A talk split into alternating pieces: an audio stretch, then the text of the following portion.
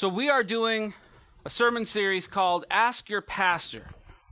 And for a multitude of reasons, one specifically being that I find that a lot of people are intimidated to ask their pastor anything. They, they make the assumption that, well, I can't ask this question, or, or um, they don't have time, or, or I don't want to bother them. And, and, you know, being respectful is nice, but your pastor is supposed to be there for you to answer the questions that might arise when you read the Bible and pray and when circumstances of life occur. So hopefully, in this series, our relationship will grow to where you know you can come and ask me anything. Now, I don't have all of the answers. I don't pretend to have all of the answers. Um, quite frankly, last week we had a time of, of open questions. The first two questions were two of the, the ones that I have struggled with probably my whole walk with Jesus, and I did the best I could. Um, but that was that we left it at that. So this week's question, boiled down, is what is sin? Um, you may have been told that something you have done is sin. You may have been called, maybe by your pastor, a sinner. And you understand the concept in and of itself. You'll see we have a picture of an apple here with a bite out of it, sort of the stereotype when it comes to the original sin in the Garden of Eden. But what does that mean? When we talk about sin, what does the Bible mean when it refers to sin and that we shouldn't and when it identifies sin? We're going to explore that a little bit today. Here's the original question. And honestly, it's probably one of the most important questions I received when I asked you guys to give questions. And it was this How do I stop the one sin that just won't go away? Please help me with this one because I'm having a very hard time with this one particular sin. Now, they didn't identify what that sin is, and today I probably won't identify sin. Human nature wants to have a list of do's and do not do's so that we know whether or not we're making God angry or if we're pleasing Him. When you read the Bible and you understand Jesus, you understand that indeed there are uh, there are uh, things that we should do and not do, but if our heart has not been transformed, what we do and don't do really is irrelevant. When Jesus talked about uh, adultery, he said that adultery started as, as, as lust in a man's heart. And that without a change of, uh, of an internal mindset, what happens externally really is irrelevant. For a man who has lusted after a woman in his heart, he's already committed adultery there. That's enough to damn him to hell. That's enough to be found guilty. And as you read, and Jesus uses other uh, examples, not just lust, but but um, but anger and that sort of thing. How it all begins in this this core part of our being and who we are. And, and maybe you're maybe today you've come here and thought, well, I'm not I'm not a sinner. I'm not. I haven't committed sin. Or what I've done is not that bad. I, I I might give you that one. I might say, you know what? Maybe what you've done is not that bad.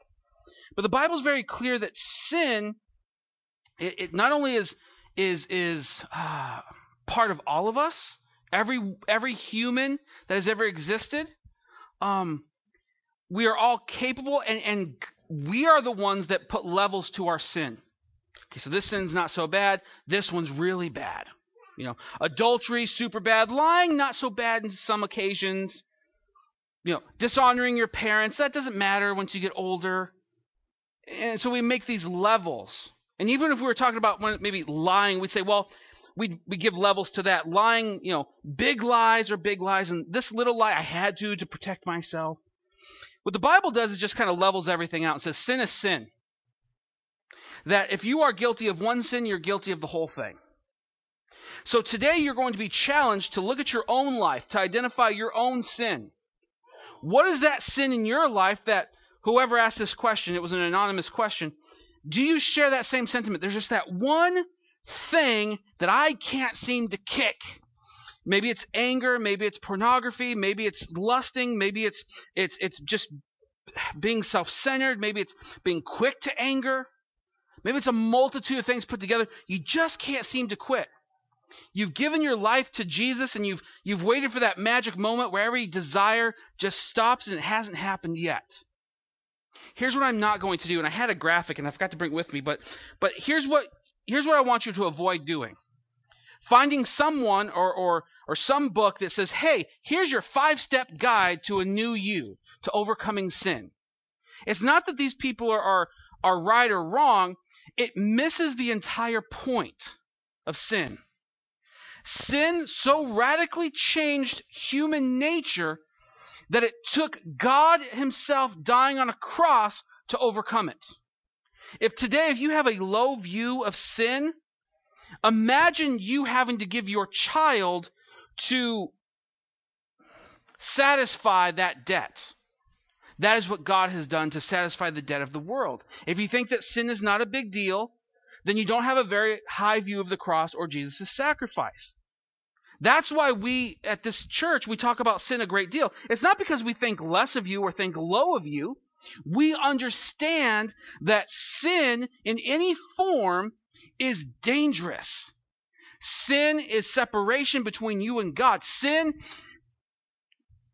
sin makes war between you and God. Sin is rebellion. But here's the good news. Jesus came to this earth, God became a man, lived a sinless life to give himself as a perfect sacrifice so that we might become forgiven. And there are some who, in, in good intentions but, but wrongly, continue to identify themselves as the sin that they commit. So if your sin is, is quick to being angry, that becomes part of your identity.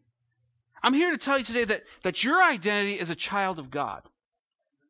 That your identity, who you are, is a forgiven, adopted child of the one true God, that Jesus died to adopt you into his family. And no matter what that sin is, you are not that sin. That is not who you are. This is particularly hard with, uh, with teens and, and young adults who may commit things like adultery, who may, who may uh, be promiscuous and, and commit all kinds of sexual sin. And especially for ladies, stereotypically, it becomes part of their identity. It's very hard for them to shake that. It's a double standard where, where men are, are encouraged to go and conquer and, and to have sex with anything that moves. But for ladies, it's the exact opposite. And if a woman is to do that, the, the world's view of them becomes very low. It's a double standard. It's wrong. And both are wrong. But my point is this that's not their identity. When Jesus becomes our Savior, when we put our faith in Christ, all the sins that we have committed and all the sins that we will commit are forgiven by the blood of the cross. What that means is you are different. You are now engaging, embarking on this brand new path of life. There has been a giant fork in the road, and you're going an entirely different direction. And you are being transformed in the same way that a that a, a, a, caterpillar goes into a cocoon and then becomes a butterfly. That is the process that is happening to you when you give your life to jesus. He takes you dead gives you his life so that you may have a new life found only in him and we praise God for that. We praise God that, that He thought of us in that way. Because truthfully, He had no obligation towards us. He created man, man sinned. He could have just annihilated Adam and Eve. So that's it. Done. But He didn't. Even in the garden, after Adam and Eve tried to cover up their own sin with fig leaves or with plant leaves, God comes and makes sacrifice and covers them with these animal clothing. It's the first, it's the first sacrifice we find in the Bible. God has always been the one to make things right. Today things don't things don't hinge on your performance. See, for me that's incredibly liberating. When you go to work tomorrow, there are certain things that if you don't do them, you could get in trouble, right? Your manager might come and ream you out. Your your boss might come and have a, a sit down with you. You might be written up if you don't perform up to their standards.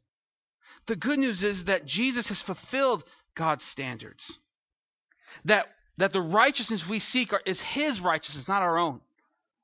We, we don't want to stand before God and say, Look at what I've done. Because Isaiah says that our own self righteousness hangs on us like filthy rags that it's garbage, refuse self righteousness always is very unappealing. But that we will stand before God and we will, we will, we will have the righteousness of Jesus if we are found in Christ. So going back to our question, because I've kind of went off on a tangent there. So what is sin? There are lots of people, you know, as time has gone by, who like to define sin in different ways. Um, if you just make a list of what you can't do or what you should do, you kind of miss the point. Your heart's not changing. You're just you're just becoming a legalist at that point or religious, and and we don't want you to be either one of those. A legalist creates a system, and a, someone who is in religion creates a system to reach out to God, to please God, and is attempting to build a bridge to God. And, and, and someone who is in relationship with Christ does the opposite. God has created the bridge from us or from Him to us, and we rely on Him and what He does rather than our own efforts. The, let's contrast how the Bible defines sin excuse me, how the Bible defines sin and how the world defines sin. Some of you here, and I mean this in the most respectful way, have been here longer than me. And when I say, I mean, you're older than me, you're wiser than me. And that's awesome. Now, how many of you who have been around here longer than me see in the world that what was once considered wrong now is not only uh, not considered wrong, it's considered right and it's celebrated. How many people have seen that happen in your in your few decades here on this planet? Raise your hand. Yeah. I'm only 36 and I have witnessed that. That is because the world measures sin and and and what is wrong on a on a scale, on a sliding scale that's relevant to time. So what was once considered sinful is no longer sinful, it's now celebrated. Culture dictates what is sinful, nobody else. What has happened is that man considers themselves God, and we determine what's right and wrong. And, and if enough people say that what's wrong is right, well, then we've got to change our minds. That's sort of the way that the world sees sin. And, and even if, and even then, I'm sort of taking a leap here because some folks say, well, there is no sin. There is nothing wrong. Everything is relative. And even if they do say, well, yeah, there is a, such a thing as, as sin or something that's morally wrong, it's all external. It doesn't start here. It's external things that penetrate us rather than starting from inside of us and working its way out. Both of these, or all of these put together, are, are completely anti biblical. If you've read the Bible and you've been able to say, you know what, I've never sinned, then you are Jesus, the Son of God. He's the only one. Every other person, including me and, and all your people that you hold in high esteem as being super spiritual or whatnot, who have read the Bible, at some point will read something and say, you know what? That's me. He's talking about me. I've done that. I've become good at doing that. The Bible defines sin as rebellion towards God. It's often defined as missing the mark. I kind of like that definition, but I kind of don't. Have you ever played darts or, or shot a bow and arrow towards a target? You can miss the target, but you don't miss it by very much, right? Let's use that same analogy. When, when you talk about sin being missing the mark, you're not even pointing in the right direction. The target's there, and you're shooting off that way, up too high and into a crowd. You're missing the mark by too much. You're missing the mark not just by, oh, I did my best and I almost made it. No, you're not even playing, you don't even have a bow and arrow. You're throwing rocks. That's how bad you're off the mark. Christians, Christ followers, are pretty exclusive in the thought and idea that sin starts here, inside of us. That sin is not just something that be, can be corrected by, by good habits, but it's part of the very fiber of who we are. When the Bible refers to the flesh, that's what the Bible is referring to the, the part of us that is corrupted by sin. It's the part of us that needs to die and die immediately. It needs to continuously die until we go and we meet the Lord. Sin, I want you to walk away from today knowing that sin is not just a little thing, it's not something to trifle with or to play with. It's the equivalent of trying to carry fire and not being burned. It is impossible to deal with sin, to partake in sin, and not hurt yourself and somebody else. Some of you have been fooled into thinking, well, my sin only affects me, and so I'm okay with that. I guarantee you there is somebody else who is a victim of your sin. If you fly off the handle at the drop of a hat, I guarantee you there are people who are afraid to be around you or do not want to be around you for that very reason. If your your thing, your sin is pornography, and you might say, "Well, I'm by myself and there's nobody there and it's my right and blah blah blah." I guarantee you there's somebody somewhere who's devastated, especially if you're married. There's somebody who is so deeply cut by that sin and they might be hiding it well and they might be putting on a good face, but you need to realize that that sin affects them too. I want you to walk away with a high understanding of what sin is. I want to avoid the cliches, you know, uh, somebody railing against you for being a sinner. I just want you to see it for what it is.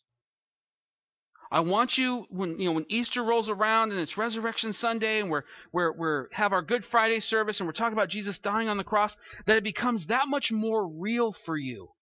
That the sacrifice that he gave, the blood that he shed was not only for the sins of the world but specifically for what you have done. I also don't want you to walk away sullen and downtrodden. I don't want you, you know, walking around like this, kicking rocks. Oh, I'm just a sinner.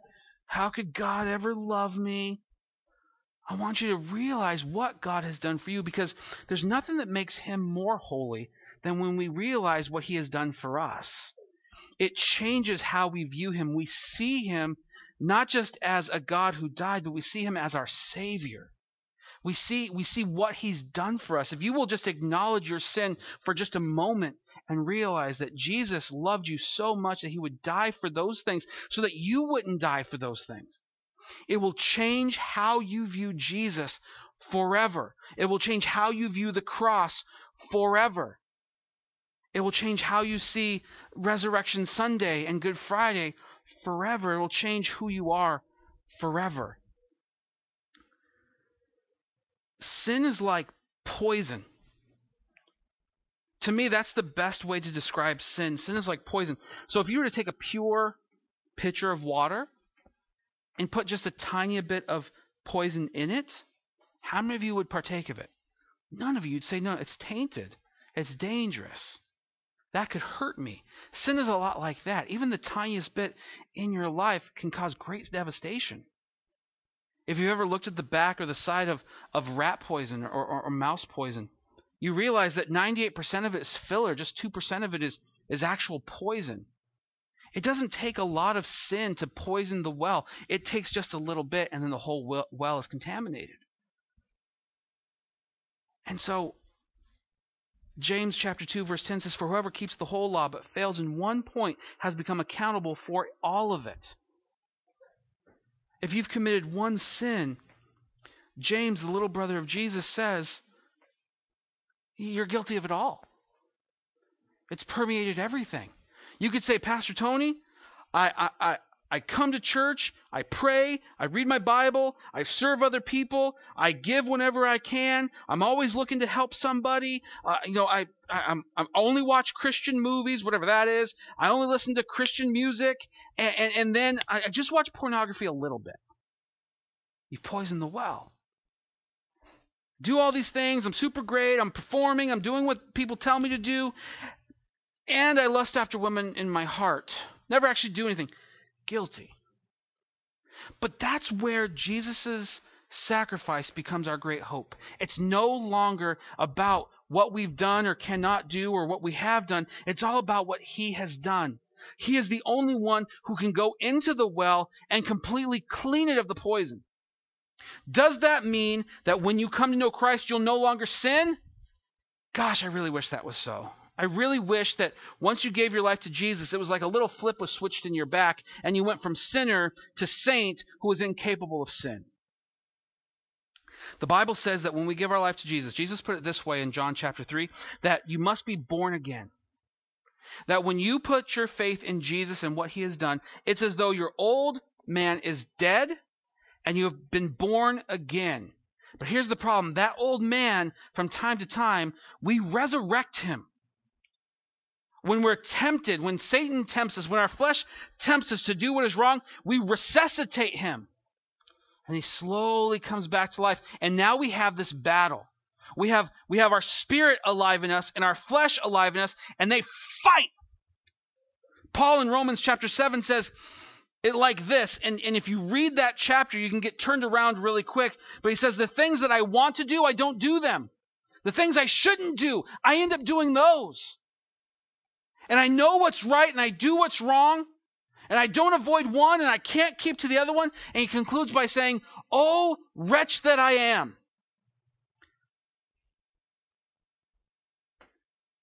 You see, Paul was a pretty strong vibrant, fervent Christian, loved Jesus, met him radically, and yet still struggled daily with sin. Don't look at yourself too highly. Don't look at yourself too lowly. Realize that every person who has given their life to Christ has struggled with sin until the day that they die because the flesh is still there. So, are you a sinner? Yes, you're a sinner. If you've been here more than once, you realize, yes, we are sinners. The Bible says, Romans chapter 3, all have sinned, fallen short of the glory of God. Everybody, all of us. That levels the playing field. When I see somebody on TV and they're wearing a big hat and a big robe, I look at them and say, you know what? Sinner too, just like me. Their robes and hats don't don't relieve any sin. When I see Billy Graham, when I see elected officials, when I see movie stars and, and, and, and, and musicians, I realize me and them, all sinners. When I remember my grandmother who, who took me to church the first time I gave my life to the Lord, I've come to realize she was a sinner too who needed Jesus. We are all sinners. I don't stand here today pointing all of my fingers, you're a sinner, you're a sinner. No, I'm a sinner. We are sinners together. Why are we sinners? We have inherited that from our great, great, great, great, great grandparents, Adam and Eve. The Bible uses this word called imputed. Imputed means it was given to us, it was passed down to us. If I went to your bank account today and I just put, oh, $1,000 into it, that's me imputing $1,000 to your account. Because of our relationship to all humanity, sin has been imputed to us. It's not a gift, it's a curse. It's the opposite of a gift. But in that same way, Jesus has died on the cross. His righteousness has been imputed to us. See how we do very little? We didn't do anything to become sinners, but yet that nature is there. We didn't do anything to correct it. Jesus did everything. It's imputed to us so that we might be forgiven and become the children of God. If we're sinners today, there's opportunity to give our lives to Jesus so that we might become forgiven so that our sins can be uh, washed away by the blood of Christ. In Luke chapter 7, if you want to turn there, if not, um, just write it down, read it later. Luke chapter 7, verse 36. Jesus is eating at a Pharisee's house. If you've read the Bible or the Gospels more than once, you realize the Pharisees are like the villains of the story. They're the ones who they're more than just the villains. The Villains. They're kind of like the Three Stooges villains of this story. They're always saying stuff, and Jesus always confounding them, and they're always like, and they're just they're not the greatest foe for Jesus. It's not like in this corner's Jesus, and this corner's the Pharisees. It's really here's God, and here's these little people who think they know more than God. They're going to question God about His word that He wrote. They're going to question God about His laws. They're going to question God about His methods. It's really quite silly. So a Pharisee asked Jesus to come over to his house to have dinner. Jesus got a lot of flack for always eating with sinners, including the Pharisees. He would eat with prostitutes, he would eat with tax collectors, he would eat with the people in town that we probably wouldn't associate with because we're more judgmental than we will admit. But Jesus would sit down and have meals with them. And, and this is no different. He's sitting down to have dinner with a Pharisee at his Pharisee's house. It says in verse 36 One of the Pharisees asked him to eat with him, and he went into the Pharisee's house and reclined at the table. And behold, a woman of the city, probably a very polite way of saying that she was a prostitute, maybe, maybe not, who was a sinner, when she learned that he was reclining at the table in the Pharisee's house, brought an alabaster flask of ointment, and standing behind him at his feet, weeping, she began to wet his feet with her tears, and wiped them with the hair of her head, and kissed his feet, and anointed them with the ointment. Verse 39 says, Now when the Pharisee who had invited him, that is Jesus, saw this, he said to himself, If this man were a prophet, he would have known who and what sort of woman this is who is touching him, for she is a sinner. See, in the eyes of the Pharisee, Jesus is now unclean because, because this sinner has touched him. And not just touched him, I mean, she's been at the back of his feet crying, pouring oil on his feet, wiping it with her hair. And, and, and this Pharisee is just appalled by what she has done and that Jesus has received it. Verse 40 says, And Jesus answering said to him, Simon, I have something to say to you. And he answered, Say it, teacher. A certain moneylender had two debtors, one owed 500 denarii and the other 50. When they could not pay, he canceled the debt of both. Now, which of them will love him more? Simon the Pharisee answered, The one, I suppose, for whom he canceled the larger debt. And he said to him, You have judged rightly. Then turning towards the woman, he said to Simon, Do you see this woman? I entered your house. You gave me no water for my feet, but she has wet my feet with her tears and wiped them with her hair. You gave me no kiss, but from the time I came in, she was not she has not ceased to kiss my feet. You did not anoint my head with oil, but she has anointed my feet with ointment. Therefore I tell you, her sins, which are many, are forgiven, for she loved much. But he who is forgiven little loves little. And he said to her, Your sins are forgiven. Then those who were at the table with him began to say among themselves, Who is this who even forgives sins? And he said to the woman, Your faith has saved you. Go in peace. Religious people don't understand this story.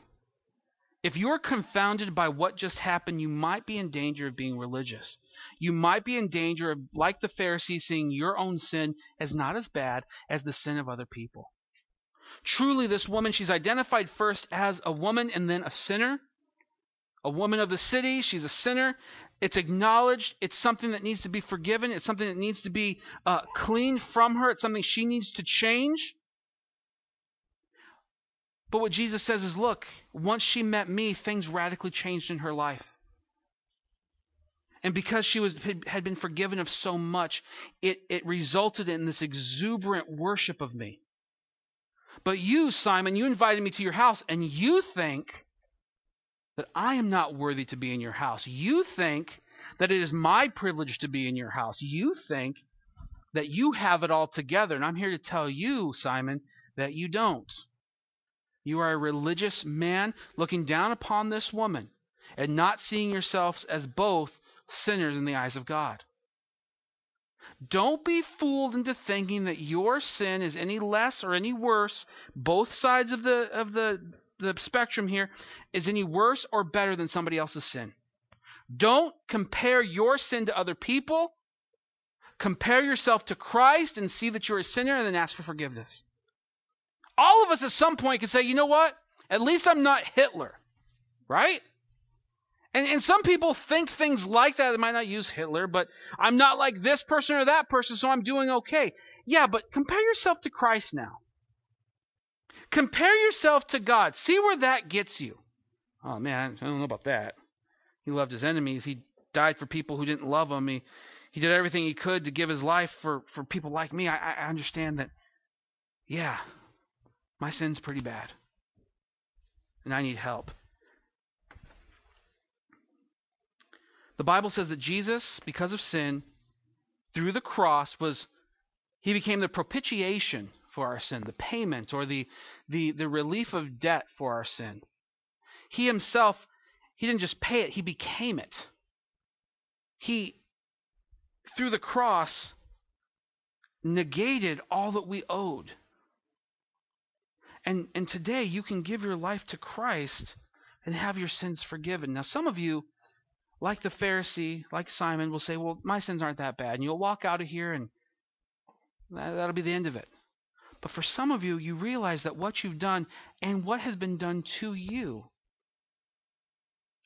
has has just cut to your heart. It's it's it's destroyed people, it's hurt people, and this debt is too much. And that you need forgiveness for it. The good news is is you can have it today.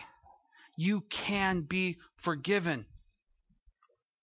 But but what I haven't addressed here is the actual original question.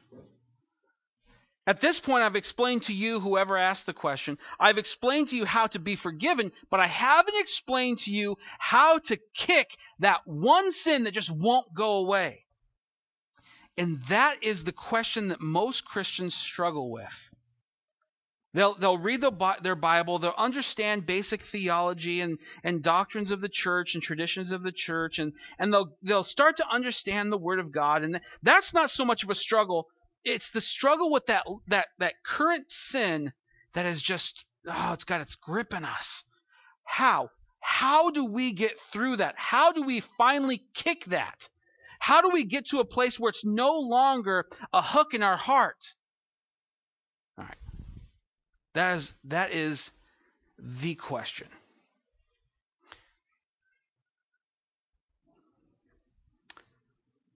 Because before we were Christians, we didn't care. How many of you, before you knew Christ, stayed up awake at night wondering how you were going to stop this or that? If your problem was with alcohol, you probably didn't even care.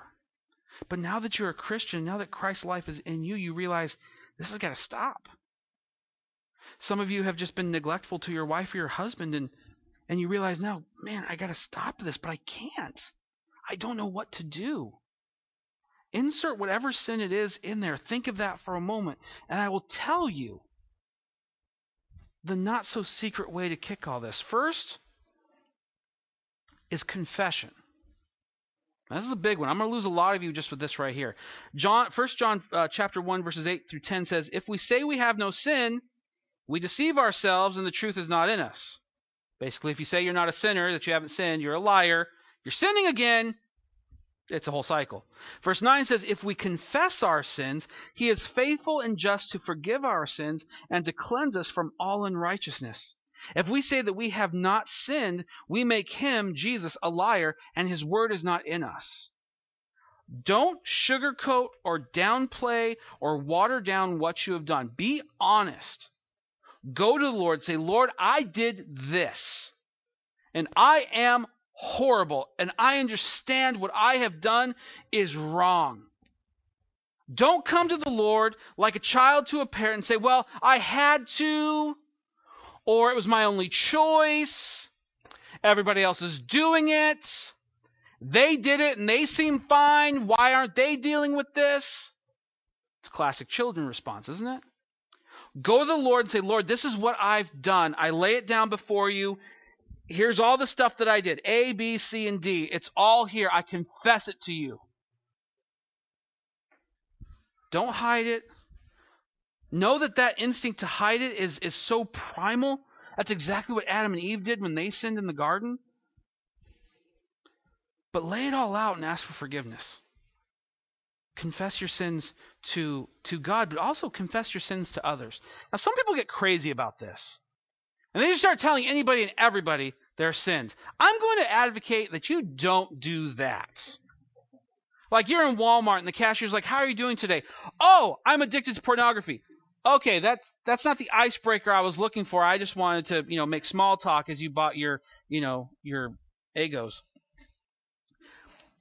But James says in chapter 5 verse 16, "Therefore confess your sins to one another and pray for one another that you may be healed." The prayer of a righteous person, or a, the fervent prayer of a righteous person, uh, has great power as it is working. It, it availeth much, I think the King James says. Elijah was a man with a nature like ours. He had a sinful human nature. And he prayed fervently that it might not rain, and for three years and six months it did not rain on the earth. Then he prayed again, and the heaven gave rain, and the earth bore its fruit. If you have sinned, there is more than likely a victim of your sin. You need to confess that to that person. If you're a husband and you have sinned against your wife, you need to confess that to her. Will that lead to pain? Absolutely. If you have sinned against your children, if you have sinned against a friend or a coworker or a boss, if you've sinned against them and you've done something wrong, confess your sin to them and ask for forgiveness. This is what I have done and I was wrong. Not I, I had to or whatever. I did this and it's wrong and I'm sorry and I ask for your forgiveness. If if you are struggling with something, maybe maybe your spouse is not the one directly becoming a victim, but but you're afraid to confess it to her for the way she'll view you or whatever. I'm going to encourage you today to confess that to your wife and wives confess that to your husbands. Tell them what you are struggling with. Confess what you have done or what you struggle with. So many Christians struggle with these sins that they internalize, and, and, they don't realize that there is great help to be found by simply confessing to one another that, you know what, this is my problem. I can't I can't kick this. So the first thing you're going to do is confess. Second thing you're going to do is repent. And repent's not a big word anymore. Like there's a day and age where everybody said repentance, but it's not really a word anymore. Not even in churches, which is really sad, but repentance is really really simple. If you're walking towards sin, repenting is just turning around from it. And, and, and repentance can start with words, but it has to be followed by actions. Jesus, I, I've asked for your forgiveness, and now I repent of my sin, and I ask for your help to repent of my sin. Keep me on the path that walks away from sin back towards you. Number three, be loved. This is a hard one. Many of you understand that Jesus loves you, but allowing yourself to be loved, to just acknowledge that yes, Jesus loves you, that yes, you're going to disappoint him, yes, you're going to fail at some point, but Jesus still loves you, knowing that, you need to acknowledge that you are loved by God. And that there's no action that you could take that would ever cause him to stop loving you. You are loved by God. And lastly, Repeat this until you die. Here's the key, folks there's no magic bullet. There's no five step process. There's no prayers that do this. There's no nothing. We can pray for you. We can cast out demons. We can, we can do all these things together. At the end of the day, when one sin goes, another one's going to come up, and you're going to be in the same fight with a different flavor, and you're going to have to repeat this process all over again. I say this to encourage those of you who struggle with this every day. This is a battle that will go on in some way, shape, or form until you cross from here to be with the Lord. This is why the Bible speaks so highly of persevering and enduring, being steadfast in your faith. Because there is no magic moment where you go from being sinner to incapable of sinning until you actually die. This is why confession is so important. We can hold ourselves accountable. We can talk about things, even as uncomfortable as they might be. We can confess these things to one another and say, you know what? This is what I'm struggling with. And as your pastor, I don't have, I'm, I'm not a magician, but, but I'm here to listen to you and to pray with you as you struggle with these things, whatever they might be. If your struggle is with pride, you got to crucify that pride so that you can come forward and ask for prayer and not care what anybody thinks. Because the only person that's a prisoner of that trap is you. Confess, repent, be loved, repeat. Do that today. Do that tomorrow. Don't turn it into a ritual we're not giving you a get out of sin free card. This is how you are going to deal with the sin that just won't go away. And then one day, I don't know how you'll do it, but one day, this particular sin will no longer be the struggle. And if something else arises, then we start the process over again. Is it tedious? Yes. Is it hard? You betcha. But do you have Jesus? Absolutely. Will he do the heavy lifting? Yes. What will you have to do? Surrender surrender. Put your arms up. This is why so many people raise their hands during worship, and also why so many people don't. It's surrender. It's the universal sign for giving up. I'm not just lifting my hands because this is magic time during music. This is me saying, God, I give up to you my desires and what I've done. I give my hands up in surrender towards you and only you.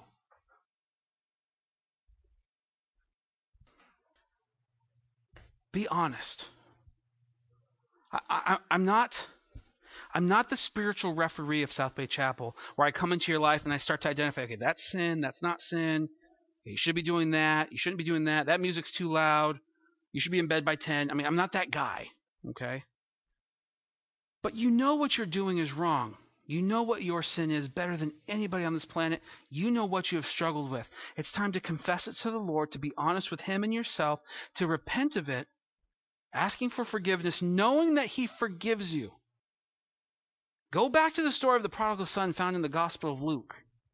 You have a, a young man who spends his money on, on prostitutes and fast living. I mean, he wastes his inheritance on the worst kind of living and he comes back home to his dad to ask for forgiveness. He doesn't find a dad with his arms crossed. He finds a dad who's running towards this child, arms wide open, embracing him and bringing him back into the family.